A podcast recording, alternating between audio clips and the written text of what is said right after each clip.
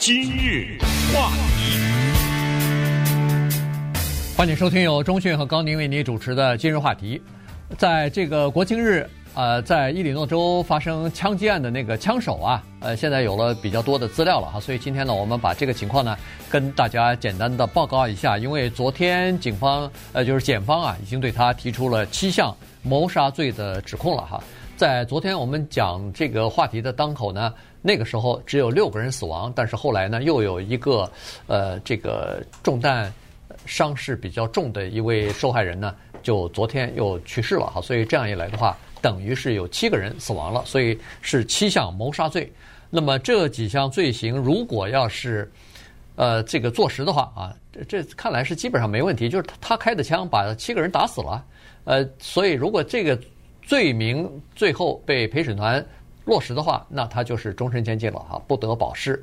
因为在伊利诺州呢没有死刑，所以呢他也大概只能是这个这个终身监禁了。同时呢，检察官还说了，说现在只是对他提出七项谋杀罪的指控，恐怕后来呢还会加上几十项其他的罪行啊，因为还有三十多人受伤呢，这些受伤的人的罪行也要一一的加上去啊。所以呢，这个是目前情况，而且今天。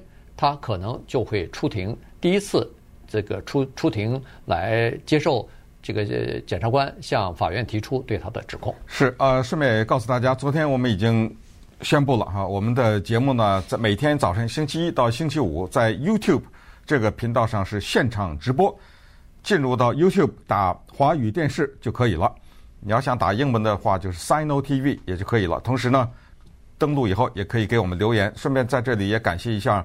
此时此刻正在问候我们的几位朋友啊，他们正在 YouTube 上观看，而且留下了他们对我们的问候。那么再回到今天的主题啊，这个人叫 Robert E. Crimo，三世，二十一岁。现在呢，我们对他的情况多了一些了解，但是呢，到现在警方没有公布他杀人的动机是什么。也许警方还并不知道，呃，他自己可能还没有讲出来。他已经找好了律师。他的家人，就是他的父母啊，也找好了律师，都已经开始了辩护的程序。据悉，他的律师可能会对法庭以无罪来进行开始他的这个辩护。杀了七个人，无罪，自己想去办哈。为什么说他动机不明这件事情对我们来说比较重要呢？因为我们这么想，他杀的呢，肯定。是无辜的人，不是有目的的杀害。那么这个时候，当然我们就需要动机。可是他并没有专杀犹太人，就像之前跑到犹太的教堂里那样；他并没有专杀黑人，像纽约的超市那样；他并没有攻击亚裔，像是亚特兰大的那个按摩店一样。所以呢，这个是一个滥杀无辜。如果我们不知道他的动机的话，比知道。更可怕，原因是这样，还记得当时在拉斯维加斯有一个家伙，在酒店扫射打死五十几个人，对，后来他自杀了。可是到后来呢，人们到网上啊去看呐，他留的什么，到今天不知道他的动机是什么。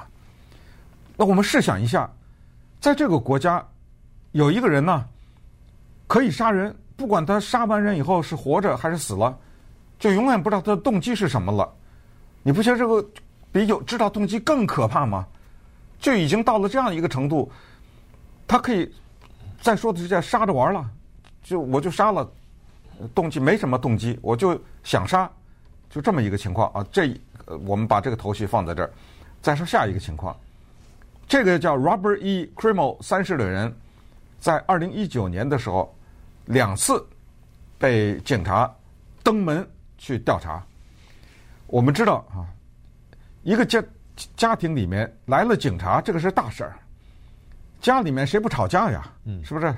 有时候什么家里面父亲呢、孩子啊，或者是什么兄弟姐妹之间打一打什么，如果动不动就叫警察的话，那警察别干别的事儿了。他一定是到了一定的程度才会叫警察。那么在二零一九年的时候，就三年多以前吧，第一次他们家报警是说这个人呢要自杀。那你这么一算，他不就是十八九 十八九岁嘛，对，对不对？对，他要自杀。那么我们是想，他是怎么了呢？他是举起刀来了，还是拿枪对着头了，还是怎么着？就是说他一定是到一一定不是说他在这喝醉了酒，在这低着说我要自杀，我要自杀，你就就报警，他一定是有所动作。这是二零一九年，警察去了，没收了十六把刀，在他家里是这个年轻人的收藏，还有一把匕首和一把长剑，呃，加起来就是十八种，都是刀了哈。那时候他还没有枪。好了，这是第一次啊，就是他到了什么程度，警察会到他家说有一个人自杀。第二次，这次更厉害了，不知道他们家谁报的警。这一次呢，他狠了，他说我要把所有的人都杀了。他这个所有的人指的是他们家人吗？家人，对，对不对？啊，他说我把我们家所有的人都杀了。警察又去了。那么当时他是手里举着刀呢，还是拿着枪呢，还是举起了一把板凳呢？是什么情况？家里人要报警，但是你可以想象，这一定是很严重的情况才会打九一一。那么我要说的最后这句话就是，警察去了他家两次，这种情况，他还是合法的买了枪，他还是合法的买了一支枪、两支枪、三支枪、四支枪、五支枪。对，一共买了五把枪、嗯、啊，五把五支武器吧。那这个情况呢，实际上就说明这个整个的这个系统当中是有漏洞的。呃，明明法律上规定的是说一个人的心智哈，就是这个精神方面有这叫什么？呃，宫廷失呃功能失调或者说是这个缺陷的话，那他是不能够购买枪支的。所以像这样的一个，你如果是可以有自杀倾向，或者是对他人有威胁的。哪怕是一点潜在的威胁的这些人，你怎么能卖给他武器呢？当然，这个不能怪枪店，因为枪店他并不知道他曾经有过这个东西，他曾经呃有过自杀的倾向，或者他曾经威胁说是要把他全家的人都杀死。对，我觉得这是警察的问题，因为是枪店呢，我不管啊，你来买枪，我把这个我背景调查啊，我把这个送到一个电脑系统里，没错。但是枪店不管背景调查呀。对，是不是是执法机构负责这个东西？对，到时候你就给我一个报告嘛。对，对不对？他在这个背景调查的电脑系统当中没任何的记录的话，那他就认为这个人是安全的，至少是在法律上他是可以买枪的。所以呢，现在这个情况恐怕要稍微的检讨一下，或者如果要是这个是一个普遍现象的话，恐怕要修改法律，还要把这个漏洞。给他补上，原因是在伊利诺州也有这样的情况，就是说，第一，你如果要是有自杀倾向和呃对他人有威胁的话，那这个是不能购买枪支的。甚至你如果拥有枪支，发现你有这样的倾向的话，警察可以到你家里头把你所有拥有的枪支全部没收啊，这个是 伊利诺州的法律。然而，这个一个人心理上或者精神上是否有缺陷，是否有病，这个呢？他不能让一个心理医生说了算，这个要打官司去，要到法庭上由法官来裁决，或者是由某一个专业的委员会来判定这个人是有心理上的问题。你想，在这种官僚体制之下，有很多事情都会被耽误掉的。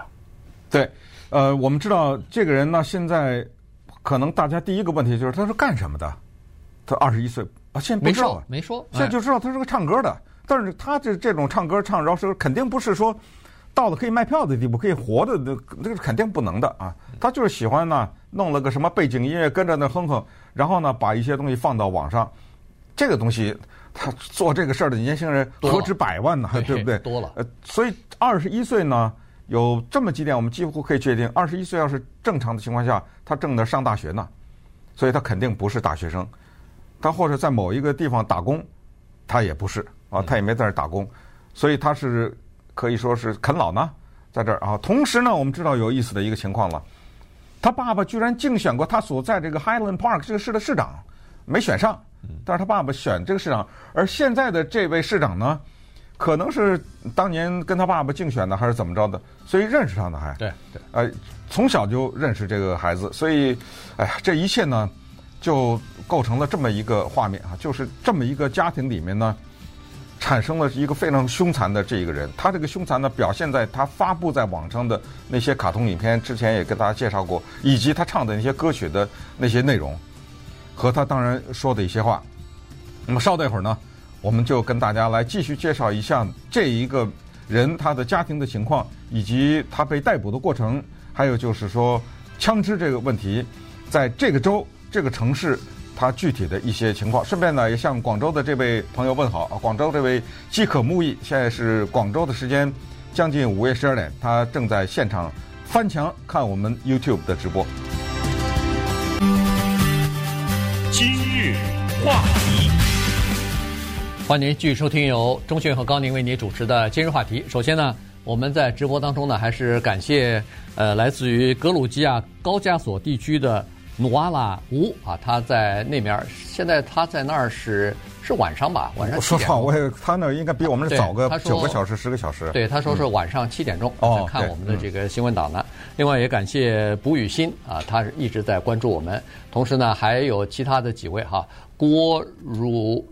君啊，郭汝娟啊，他说非常感谢你，呃，非常喜欢你们的节目，已经跟随你们二十年了啊，所以非常感谢在这个看我们直播的这些呃观众朋友啊，上到 YouTube 打华语电视或者 Sino TV 就可以看到了。嗯，那好了，那这个在七七月四号游行的时候发生枪击案的这个男子呢，二十一岁的这个 Crimo 呢。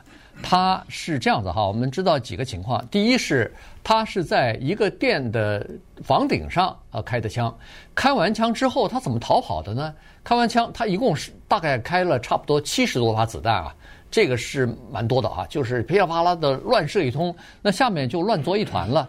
这时候呢，他居然就我不知道他是上去的时候就化妆好了变成一个女的了呢，还是在逃跑的时候。穿上女女性女性的衣服什么的，化妆成一个女的，他就化妆成女的，女扮男装的这种情况呢，就男扮女装，男扮女装，嗯、呃，混在这个四散的人群当中就逃跑了。他是这样的啊，他是爬着一个那个防火梯呢，上到房顶上去的。他显然是做了充分的准备。打完枪以后呢，首先他把枪给扔了啊，扔在这个房顶上。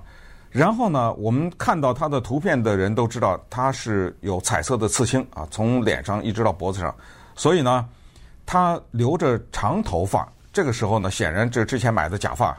然后他为了让人家不要看到他脖子上这些刺青呢，他用了一个美国国旗的这么一个围巾围在身上。所以在穿一些女人的衣服，这混乱当中谁会注意啊？就肯定认为她是这个女性嘛。她是这么一个情况逃跑的。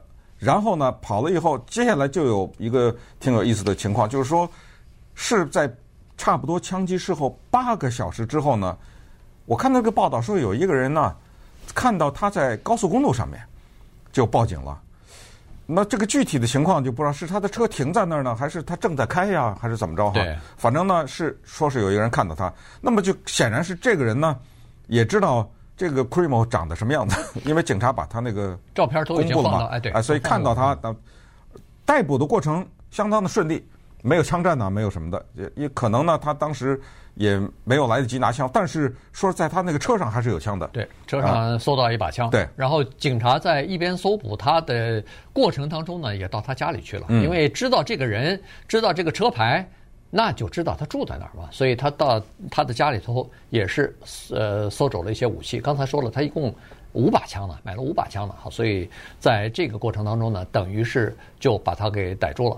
那么呃，他刚才说过了，他他爸呢是在当地做一个呃 deli，就是做一个小的那种呃，我觉得就是有点像快餐呐、啊，就是快餐小的快餐店的熟熟食啊，熟食这这种呃这种老板吧啊，这种小店的老板。这他住的这个区呢，就是 Highland Park 呢，算是芝加哥一个富人区啊。他是在那个密西根湖的旁边，呃，风景如画。呃，同时呢，又有不少的豪宅，呃，什么 Michael Jordan 啊，什么曾经在这儿也都有豪宅哈。有很多呃知名人士呢，都在这儿有豪宅的。所以这个区算是一个百分之八十的居民是白人，然后这个区的这个平均的家庭的收入呢，也相当的高啊，比芝加哥其他地方要高很多。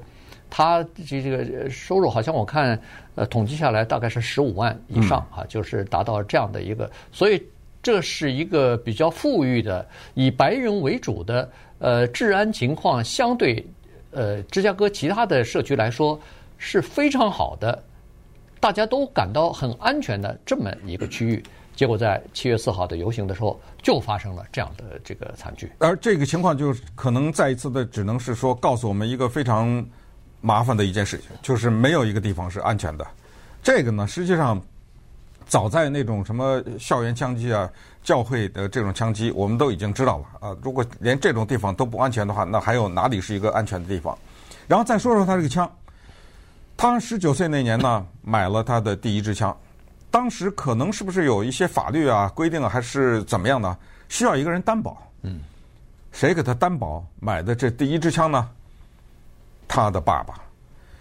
他的爸爸给这个孩子担保买枪，在十九岁的时候，然后后来又买了四五个枪。你说这个事情，如果他不去杀人，这个事情是一件怪事吗？那么我可能要告诉大家，芝加哥的情况我不知道。我在弗吉尼亚和北卡罗来纳那个地方。也都待过，我去过北卡罗来纳的一个人家，说一个家里面十八岁的孩子有个四五个枪，这个一点不，这个不是事儿，这个，一点是都不正那那个不被足为奇的，是很正常的。他们家有一个玻璃柜子，沿着墙摆那儿，就竖着的，呃，一排全是枪。当然这玻璃柜子，呃，得锁上哈。可是你想，那是玻璃柜子，我把那玻璃砸了不就完了吗？我的这个朋友，当然这是一个美国的一个农场主哈，他真的这样啊？有一天真的有人到他家把那个玻璃砸了，把他那枪偷走了，偷走了两支，那后来又找回来了。所以我就是说呢，十八九岁的人，你可能我们有些人觉得不理解，说怎么会父母签字担保让孩子买枪啊？买什么不好啊？我就告诉你，这个从一个文化角度讲来说呢。在他们那个文化当中，这个就是一个非常正常的事情。也就是如果他不杀人的话，那他就买了八支枪也没什么了不得的。肯定他爸爸也是对这种枪啊什么是拥护的这么一个情况。可是现在呢，麻烦是在这儿，就是当现在找回来的时候，现在有一个呼声的就是要起诉他爸爸。刚才我们开始都讲，就是他爸爸也找好了律师了。呃，他爸爸的律师呢，现在已经说说我们百分之百的确定，我的担保人就是他爸爸了哈。不会有任何的罪行的成立。那么，要想证明他爸爸也犯罪了呀，很难呐。这个，尽管他的儿子犯下了这么大的罪行，但是要证明他爸爸犯罪，这个非常的难。呃，儿子呢也请了律师。呃，像刚才也说了，呃，儿子准备是用无罪来辩护。那么，那你想着很简单嘛？那就是说他精神有问题。那接下来就是一个啊漫长的审理的过程。对。他呢，还有一个事儿，就是申请那个持枪证的事儿哈，申请这个拥有枪支的这个持枪证的呃是。那当时在审理的过程当中呢，呃，这个执法单位呢是现在是解释，昨天我看他们解释是说，当时给他持枪证的时候呢是没有任何证据或者是理由，认为说他是对社会构成直接的和立即的威胁，所以在这种情况之下还不能不给，于是呢。就给了啊，所以呢，这个事情恐怕调查人员也会调查吧。所以就是方方面面都在调查，而且他对他爸他妈的这个起诉呢，我估计可能是从另外一个方面哈，比如说他的五把枪啊，好像有我不知道是一把还是两把是在他父父母亲家里头的。呃，从现在这个我们看到的资料上来看，然后但是呢，他父母亲是说对他的这个。呃，因为他不是警方说他策划这个呃枪击事件已经策划好，好长时间了，好至少是好几个星期了哈。嗯、那么他父母亲是不不知情啊，也就是说他们至少是说我们跟其他的人一样，也是在电视上，在这个媒体上看到这个情况以后，也是非常的震惊，不知道儿子怎么会出这种事情，做这种事情哈。我想如果要是给他妈他爸父母亲判罪的话，可能。最多的就是，如果要能证实他们事先知道他在策划这个枪击案的话，那这个父母亲就有罪。哦，你要知道没有阻止，那个没有阻止罪大了，那或者没有报告，这个就是构成罪，嗯，犯罪了。